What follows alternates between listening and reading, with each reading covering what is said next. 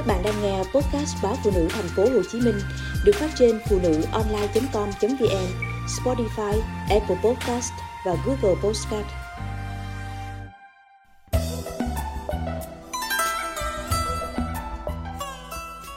Đi Mỹ Tho, ăn bánh bèo rắc thính. Bánh bèo rắc thính thật ra là bánh bèo bì, một món ăn bình dân đặc sản ở Mỹ Tho. Dĩa bánh bèo phủ đầy nem thính, nem bì, tùy vào cách gọi của mỗi vùng.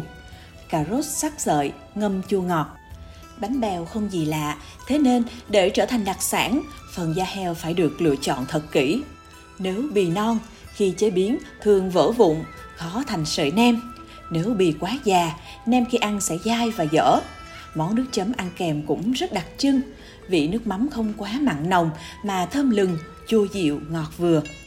Đậu xanh đánh nhuyễn, phết vào miếng bánh bèo tròn xe, kết hợp hài hòa cùng màu đỏ của ớt xay, màu nâu vàng của vài miếng bánh mì xé nhỏ chiên giòn.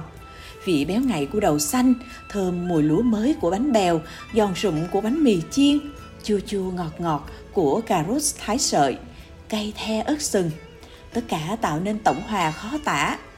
Khâu pha nước chấm chua ngọt để chan lên dĩa bánh bèo, đó có lẽ là công đoạn quyết định độ ngon, hấp dẫn của đĩa bánh. Các thành phần như bì, đậu xanh đánh, lá hẹ phi dầu, bột tôm vân vân có đầy đủ trên dĩa bánh. Nhưng nếu nước chấm không ngon, coi như dĩa bánh bèo ấy thất bại. Những cái chén nhỏ xinh bằng sứ khiến tôi nhớ đến tuổi thơ.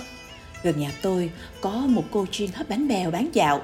Có lần tôi theo chân mẹ qua nhà cô chơi, thấy mọi người đang hấp bánh. Cái nồi hấp rất lớn, bằng cả cái bàn tròn ăn cơm cô đặt tất cả chén vào nồi rồi múc bột đổ lần lượt vào từng chén. Ít phút sau, cô mở nắp ra. Hương thơm và làn khói bốc lên phản phất khắp nhà.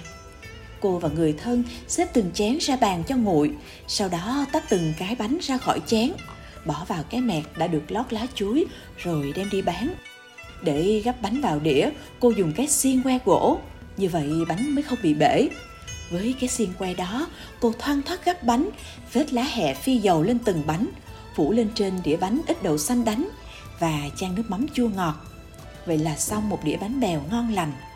Điều đặc biệt là nước mắm chua ngọt cô pha rất đậm đà. Một đĩa bánh thời đó chỉ khoảng 2.000 đồng. Trở lại với món bánh bèo rất thính, tôi ăn ở Mỹ Tho. Chị chủ quán quê gốc ở đây, chị nói để làm được món bánh bèo bì không hề đơn giản phải chọn loại gạo ngon nhất. Gạo phải được xay từ lúa mới, hạt gạo trắng tinh để khi xay thành bột và tráng, bánh không bị đục ngầu. Lúc bánh chín, phản phất hương lúa mới. Đậu xanh không phải loại đãi vỏ sẵn, mà phải tìm mua loại còn nguyên hạt, ngâm rồi mới đãi ngồi nhẫn nha ăn, tôi cảm nhận được vị hương đồng gió nội trên đĩa bánh bèo. Chị chủ quán nói chuyện ngọt ngào, cứ như rắc thính vào tai người miền Tây chất phát hiền lành, tới giọng nói cũng ngọt thanh như mía lùi, chứa chan sự đôn hậu, thân thiện. Cái bàn cùng mấy cái ghế dựa nhỏ, màu đỏ đặt trên vỉa hè đã làm nên nét đặc trưng của quán xá miền Tây. Nếu ăn bánh bèo trong một nhà hàng sang trọng, hào nhoáng, có lẽ tôi sẽ không thấy ngon bằng ngồi dưới tán cây đầy gió mát trên vỉa hè. Mà lạ, đa số người miền Tây hình như ít biết giận ngay cả chị chủ quán dù tất bật với công việc, nhưng trên môi luôn nở nụ cười thân thiện, hiếu khách. Phải chăng chính vì lẽ đó mà quán bánh bèo rất thính của chị luôn đông khách? Trở về buôn mê thuộc, nhiều khi thèm bánh bèo rất thính, lấy xe máy chạy lòng vòng phố xá, tìm quán mà chẳng thấy đâu. Có lần tôi thử mở app điện thoại ra, xem có bánh bèo thì đặt về ăn. Thật may có một chỗ bán. Tôi liền đặt một đĩa.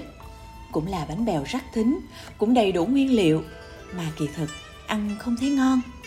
Không lẽ do thiếu cái bàn nhựa, cái ghế đỏ đặt trên vỉa hè, không gian con người miền Tây?